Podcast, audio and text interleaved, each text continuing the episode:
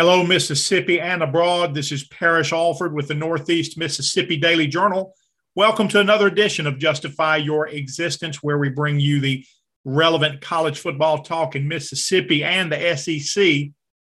We'd like to thank our partners at the Oxford Park Commission, and we welcome aboard a new partner with Hare Wealth Management in Tupelo. Contact Robin Hare at harewealthmanagement.com, and he'll do a great job with all your financial needs. And lots of good things going on there at OPC, offerings for youth and adults alike. They're gearing up for fall flag football. Registration is ongoing for Ready Golf and instructional time for youth ages 8 to 13. There's boxing, fencing, hiking, and so much more. Visit them at oxfordparkcommission.com. I'm joined by Stefan Krajisnik, our Mississippi State writer. Stefan, how are you, man? I'm good, Parrish. How are you doing? Doing good, doing good. Glad you, you made it back. I know you were able to uh, uh, take a little time uh, over the weekend and get back to uh, suburban Chicago. Did you? I know you were checking on the folks. Did you get to take in a White Sox game? I did not. I did not get to go to go to a White Sox game. Um, I'll, I'll hold my money to that. Maybe get some playoff tickets down the road.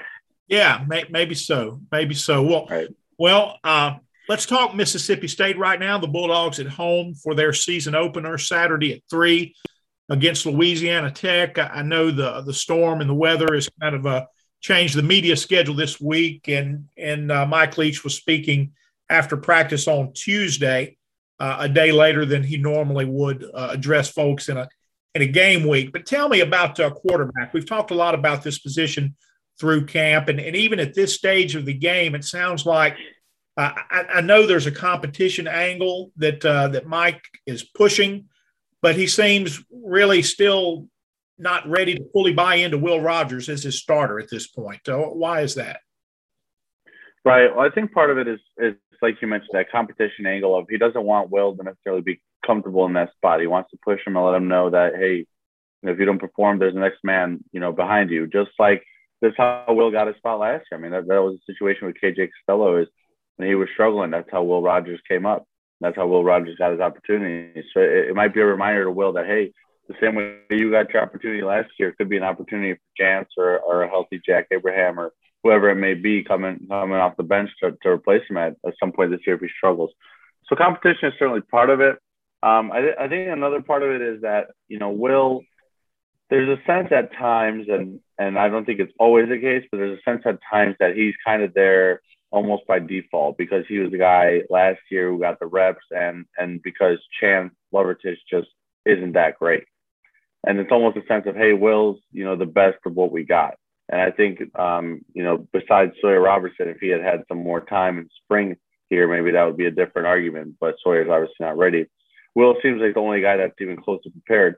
And I think you, you get that sense of when when Will talks about, or I should say, when Mike talks about things that Will needs to improve on. He says there's almost everything. I mean, he's he's not 100% confident um, and will in the sense of you know he's still got some of those inconsistencies, still got some struggles um, to, to kind of adjust to the to the air raid offense to see what his role is going to be in that. So I think it, there there should be I don't want to say concern, but there should definitely be that that belief that um, you know Mike might not think that Will is 100% the guy that can run this offense there's not many other options behind him. So that's why Will's going to get the starting spot. I think probably maintain it for at least a few weeks. Um, but but at this point right now, you got to be thinking that Will's Will's trying to Will's trying to prove that he has made those strides, and he's trying to prove it not just to fans, but he's trying to prove it to Mike Leach because I think there's um, especially you know looking very long term. If you're looking at next season, um, and maybe even you know the last couple games of this season, that's where I think you start to see Sawyer Robertson come into the picture more than Abraham or Lovertich. And that's the guy that can truly make a push. So he's saying, hey, Will, you know, this could be your starting spot right now, but if you want to be the starting quarterback come Egg Bowl, come next season, um, there's a young guy that's going to be making a push, and which with each uh, week of practice, he's going to keep getting better. And he's a guy that ultimately is going to run the air raid offense at some point in his career at Mississippi State. How soon is that going to be? That's going to come down to Will Rogers and what he can prove this season. Yeah, I was kind of surprised that we didn't see Sawyer Robertson climb a little bit. I mean, I, I realize he's a freshman, a true freshman, but that's what uh, Rogers was last year. And I know so many times circumstances dictate uh, depth chart moves and, and, things of that nature. speaking of depth chart, I think we both thought uh, back at the beginning of August that this would be a competition between Will Rogers and Jack Abraham, the Southern Miss transfer. Uh, Abraham had the, the concussion and the headaches and and those things, and and from what I can tell, uh, hasn't been around at all. Has he has he ever come back to practice? No, I mean we we haven't been able to get get inside practice since since school started. So That was I believe a, a week or so ago. I can't remember the timeline exactly. Um, but but before that, I mean, we'd been there for the first three weeks of fall camp, and we hadn't seen him out there. The first day, um, I saw him doing some you know drills, and that was you know that was still no pads. It was that point of fall camp very early on. He's out there doing some drills, but for the most part, no, I have not seen him out there. I mean, it's been Will Rogers versus Chance Lovertich throughout most of the time, though that might be kind of skeptical in itself because it's been Will Rogers taking the first team reps this entire time. I mean, there was never really a, a point where you thought Chance was the guy because he, he wasn't getting the first team reps. I mean, if he's if he somehow is the guy that goes out there Saturday, I don't know how many passes he's thrown to Austin Williams or Jaden Walley because he's been thrown to the, most of the second string guys and facing most of the second string defense. Um, so yeah, we'll see. I we'll see. I, I don't know what the plan is with Abraham at this point. Um, it's certainly something to, to keep track of, and we're obviously going to be looking out to see if he's on the sidelines, if he's in uniform um, when games come around, because that's that's definitely an interesting component. Um, not just in the sense of you know pushing Will Rogers, but pushing Chance Lovertich. I mean, is Chance really a lock in that two spot? Um, considering Abraham, you know, has little to no reps uh, in fall camp, you would think that that would be a chance to spot. I mean, Abraham has more talent, but he hasn't, you know, from as far as I know, he hasn't played a single practice with this team. So how how confident are you in him coming in? You know, when when Will Rogers is struggling at Texas A&M. I mean, is that a situation where where you want to toss him in? It'll be interesting to see how that plays out. Um, but definitely definitely someone to keep an eye on, at least on the sidelines, to see you know if he's at games, if he's in pads, if he's in uniform, and and if the situation comes about. I mean, is is he the third string guy at this point? That's also interesting in itself. I mean, you, you got to see you know, you know, you don't prepare for this, but if your top two guys go out, then who's it? Is it Sawyer? Is it Daniel Greek? Is it is it Jake Abra- Jack Abraham? So that'll be interesting to see kind of how uh, his role pans out as he, you know, hopefully for his case, you know, get some more practices under his belt, um, sees you know game action, sees film with the other guys, and, adjust to this offense it's hard to imagine that uh, Jack Abraham would be a factor right now. He, number one, if yeah. he had made its way back to practice, I think uh, that would have made its way to message boards and, and, and word on that would have gotten out. Uh, but experience and ability aside, and and I think he was uh, very much a competitor. Uh, all things being equal, had there been no injury, and now the vibe that we're getting from Mike Leach on Will Rogers, it seems like maybe it very well could have been Jack Abraham winning that job. But now, if you were to bring him back right now, you you're talking about conditioning. You're you're just talking about so many things that uh, would work against him. Uh, having, yeah, I, I, know the the air raid offense, the quick release, the quick decisions. Those are things that uh, are in his wheelhouse and things he did well at Southern Miss. But he still hasn't uh, yeah, did, didn't take a snap, didn't take a snap uh, in August. So a lot of things would be working against uh, Jack Abraham if he were to be available. So, you know, Will Rogers, I think, uh, you know, he's got uh, the chance. He certainly has the opportunity to uh, prove people wrong and, and win this job. And, and maybe the vibe that we're hearing is only about competition, but uh, we'll see. Big game, big, uh, important start to the season for Will Rogers if uh, if he can get that done. Wide receivers. Seems like uh, Mike Leach is really pleased with his depth there. Yeah, list list eight or nine guys, or I say list nine guys on the depth chart. He says that eight is his ideal number. So I mean, if you got one more than your ideal number, that's kind of a, a good position to be in. Which is interesting because last week when we asked him about wide receiver depth, he didn't feel like he was exactly where he wanted to be at. So it'll be interesting to see how that pans out. And I think um, where you see every team, this is this is what kind of bugs me about fall camp is that you know I read I still read you know my colleagues at, at Indiana and what they write and you know, I read other SEC schools and what they write and it seems like every position coach thinks in the nation that uh, their team has a little more depth at their position, which is interesting to see because at some point you realize that not all the the college football teams in America have a lot of depth. So it'll be interesting to see how that pans out. but I will say that the wide receiver group, when you look at the depth chart, is one where you see depth. And the reason that I think it's actually important and maybe something to buy into when it comes to Mississippi State's case with wide receivers is that in the air raid offense, you're moving around a lot and you want different guys in. It's a situation, it's a it's a position where you have to have depth in the air raid offense, um, and especially a wide receiver.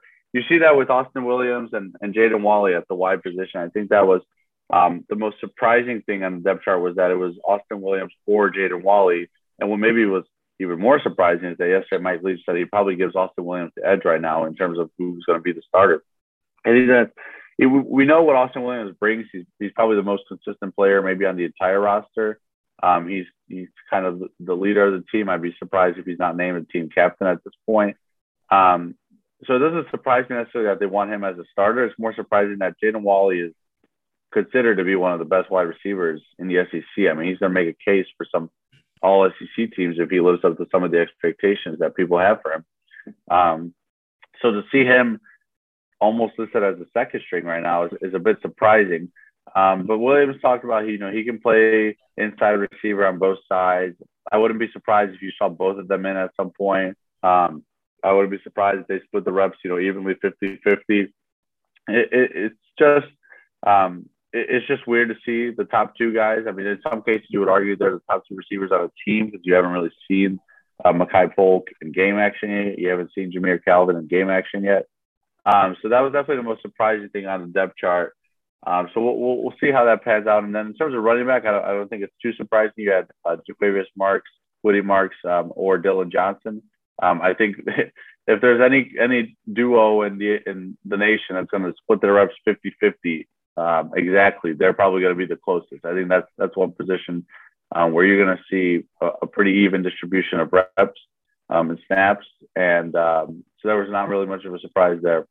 And the offensive line kind of shapes out exactly as we've seen um, throughout fall camp. It's been the first string guys, um, maybe even since the first practice, as far as I could think back. So that nothing, nothing really surprised me too much on a depth chart besides the Walley and Austin Williams case. Well, the, the, the whole uh, Walley and Williams thing there, if, if they're the two best receivers, why aren't we hearing more talk about putting them in the game at the same time? Right. I don't know. It, it's it's surprising. It's definitely surprising, and and I know you know with with the air raid offense, you want you know you you got the positions where you want to line them up at. Um, I, I think what was just surprising to me, and and I know, um, you know, it's not necessarily the same position, but but Jamire Calvin is is someone who you know knows this offense well, but he you know he, he's still a new guy. I mean, he comes from Washington State, but he's he's still the guy that he knows the air raid offense from from running it, but um, he hasn't run it with Will Rogers. He hasn't played that much with Will Rogers. So I'm a little surprised to see that he's he's already listed as a first string. You know, I asked Austin Williams yesterday during his press conference. Um, you know, I know um, injuries can play a part in this. You you don't wish for injuries, um, but but could we see you kind of at a different different position? Would you you know if if an outside receiver goes down, or is that you know a place that you or Wally can step into or do something? And he said, no, I'm an inside receiver. And I, you know, I think that's a bit surprising to hear, you know, from a, from a college player. Like, you know, I'm talking to Wes Welker the other day, and he was talking about how he came in at running back and they switched him to slot receiver, and that's kind of where he made his career. And, and obviously, there was a lot of openness in him to, to moving around. You didn't really get that sense from Austin Williams, which I think surprised me a bit, um, especially for a group where, hey, if we have the opportunity to get Walley and Williams both in the game, and that requires Williams maybe playing a, a, a different slot, a different position, why wouldn't you take that? So that was a bit surprising to me. Um, but yeah, I mean, like you mentioned, it's surprising that a team wouldn't want um, their best receivers in the game at the same time. Um, but I, you know, I'd be surprised if, if Austin Williams kept that edge over Jaden Walley. I mean, Jaden Walley, like I mentioned, is presumed to be one of the better receivers um, in the SEC and probably presumed to be the best receiver on Mississippi State. To kind of have snaps taken away from him, I feel like you're you're not doing justice to this offense and, and to Will Rogers. You think we got a good read on the offensive line in this camp? I mean, watching them go against what we think will be a pretty good defense. Uh, as you approach the Louisiana Tech game, do you have much uh, much optimism for the offensive line? Yeah, uh, I don't know if I would say optimism is the word. I think there's definitely some skepticism around um, this offensive line and what, what they can do. And I think you know, in both the scrimmages that we had access to, they they weren't looking great. They were improved, which is you know what Leach press or that that you know I want my guys to improve and be a little bit more consistent. And I think they were in the second scrimmage that we saw. I don't necessarily think that they were great. Um, that's that's the one position group where you know uh, when you look at this entire roster, I mean offense or defense, that's the one group where where there's definitely going to be um, the most concern and probably rightfully so. So we'll see how that group pans out. I think I think it's definitely a group that has improved, but improved, you know, is a relative term um, to where they were at the start. I think Charles Cross is as good as advertised. You'll see that. Um, but but some of the other guys moving around. I mean, Scott Lashley coming in from Alabama, with Mr. Sharp playing some um, playing at center this year. Uh, we'll we'll see how they kind of fit into their roles. But it, it hasn't seemed that throughout much of fall camp there's been any second stringers truly pushing um, for for a starting spot. So you know it, it kind of feels like these are going to be the guys, um, and and you better hope that they pan out. All right, defense, big injury up front early in camp. How have they absorbed that loss? Right, yeah, it's definitely a huge blow, and I think many expected Jordan Davis to be uh, among the best defensive players on this team. Uh, you you move into Monte Russell. Um, you know, he's going to get some more some more reps filling in that spot. Um, you know, it, it's just going to be a lot of movement. A lot of guys coming in. You got Randy Charlton too. Um, it, it's just going to be a lot of movement, and, and who can fill in fill in and move around. You know, we talk about Jack Harris. He's kind of listed as a second stringer right now. Um, he can kind of move around at, at, a lot of different positions to kind of help fill in for Jordan Davis. Um, so that's that's kind of the, the brunt up front, and then you got Cameron Young and Jaden Crumedy you know, up the middle. Those those are going to, I mean, their, their role is going to improve or at least be a bit more important than maybe we expected.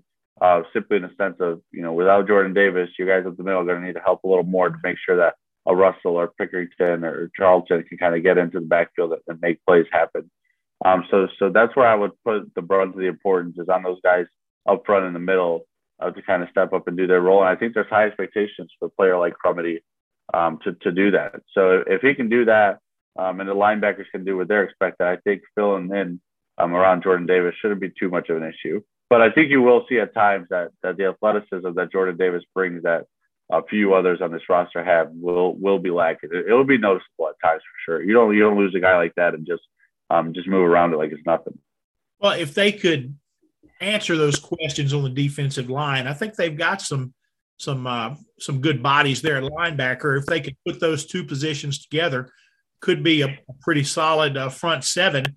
And uh, if they've got that, Steph, uh, you know, they've got uh, two of the best corners, I think, in the SEC. And I know uh, Mike Leach does a lot of uh, poor mouthing, a lot of coach speak, but he's he's pretty high on these guys. Yeah. Yeah, I think aside from LSU's combo at cornerback, I don't think there's there's much of a duo in the SEC that's gonna be better than than what um what MSU has. Yeah. And Martin Ford, Martin, I should say Martin Emerson and Emmanuel Forbes are as good as advertised. I mean, they're they're locking down, you know, receivers in, in fall camp, and I expect them to do that um, as the season comes through. And then behind them, you know, at the safety position, you got Jalen Green and Collin Duncan, and then at, at the Bulldog, you got Fred Peters. Um, but more importantly, you got second stringers at those those safety positions, which uh, MSU for part last season did not have. Leach was saying yesterday how it felt like at times they were struggling to to get bodies together just to run drills and practice, let alone go out there and play against a Georgia or um, you know an Ole Miss and, and some other teams that maybe they had. I think it was I think Ole Miss was one of those games where MSU had less than 50 scholarship players. Correct me if I'm wrong there. Yeah, I think I think you're right, and that was a game where I remember some holes in the secondary uh, from those safeties. Uh, one of those being the uh, 91 yard play uh, up the middle by uh, Elijah Moore you know, and it's like, how do you lose right. that? you know, how, how does that right. that wide open? Right. Yeah. So having a having a second stringer um, at safety is also important because you know if, Jalen Green needs you know a water break, needs to grab a drink of water, you have actually someone that could come into the game and, and fill that spot. Someone like maybe a, a London Craft or whoever it may be, may be that's kind of secondary in that secondary. Um, so so the secondary as a whole, starting, I mean, the the corners are going to set the tone, and they're going to be the guys um, on this defense that that kind of you know lead the way um, in terms of what this defense can do. Because if they're good, the front can do better, and the safeties don't have as much pressure on them. If those two do their job, Uh, it makes everyone around them better. Makes everyone's job a little bit easier. I mean, it makes this defense. I mean, I, I I've hyped this defense up probably more um, than any any unit on Mississippi State. Um, I genuinely think this that you know as much talk as Mike Leach's offense gets, and um, and as you can see on on djournal.com, um, I wrote about um, you know how much better offenses get in year two with Mike Leach. Um, I, I think the real hype is is around this defense. I think um, not just a, a, top half of the SEC, but I think a top five defense in the SEC, which is pretty high standards as you expect a team like Alabama to kind of improve. And and you know what SEC defenses in the past have generally been. Um, and I think MSU can be up there. I know one of the things you're working on this week, one of the stories is about uh, third and 93, which was uh, right. a few years ago between these teams uh, in Ruston. And uh, look, man, I, I covered some, uh, I've seen some big downs in my career, but I think the longest was a third and 56, which also involved Mississippi State, and that was against Florida in uh, in 2000, where uh, State's nose guard Willie Blade was just eating up that center, and uh, so they were running this shotgun offense, and on back-to-back plays, he snapped it, uh, you know, well over the quarterback's head, and all of a sudden they've got a third and 56, but third and 93, you know, I, have not seen that one. So, uh, uh, how is uh, how's that story going? Right. I think actually, uh, ironically enough, um, I think third and 57 in 2011, a game including involving Georgia, actually is is the longest right now. I'd have to double check that. Um, but but they beat you by a yard there, I think, at, at Georgia 11 years later. Yeah. Um, yeah, it's it's funny. You know, this this came up uh, talking to CJ Morgan at you know early on in fall camp. Um, he was asked about the third and 93 play because he, aside from Austin Williams, who was a red shirt on the sideline. He was the only current player who was involved, like involved in that play, and he probably should have been the one to scoop it up and score. Uh, he, he was probably the the main guy there that should have had some reward come out of that play. I mean, it's just it's just one of those plays in college football where it's absolutely hysterical. I mean, one article I read read from from a few years back talks about how it incorporated so many sports. First, you have a weird roller like it's a baseball game. Then you have a soccer kick, and then obviously you got football going on. It's just a it kind of ends up looking like a rugby match at one point because nobody knows um, what they're doing. And and uh, at that point, LA Tech ends up recovering it, and, and it's an 87 yard loss. you're you're you know it's not you know people call it third and 93, but it's technically third and goal. I mean they were in a, in a goal to go situation. Uh, so so from there, I mean you, you're looking, hey, third and goal. We're at least getting a field goal out of it. Well, you're on on your own seven yard line, uh, going going the other way. So um, it, it's a fun. It's been a fun story to write. I think we'll have that out um, tomorrow. Correct me. You're kind of in charge of that, so correct me if I'm wrong there. But uh, hey, tomorrow uh, we'll good. I like it. What was that? I said tomorrow sounds good. We'll make it happen. sounds good. Sounds good. But yeah, it's one of those. Uh, you know, just just a fun fun watch, uh, fun you know, fun to look back on, fun fun to write, write about.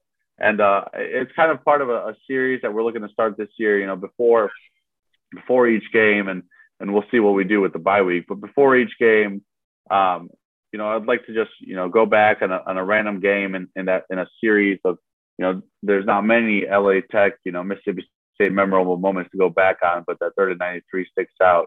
Um, and then, you know, with NC State, you have the 2015 Belk Bowl and uh, just just going from there, you know, just just random memories, whether it be a game, a moment, or a play, you know, kind of like this third and 93 play that to kind of look back on and say, hey, you know, you remember when this happened? You remember you, you remember this Mississippi State player and the role he played in, in this game? Um, I think it's fun to just kind of go back and rewatch, and I hope uh, I hope our readers agree. Hey, folks, that'll wrap us up for this edition of Justify Your Existence, where we bring you the relevant, the relevant college football talk in Mississippi. Thanks for joining us. Come back and join us again later this week.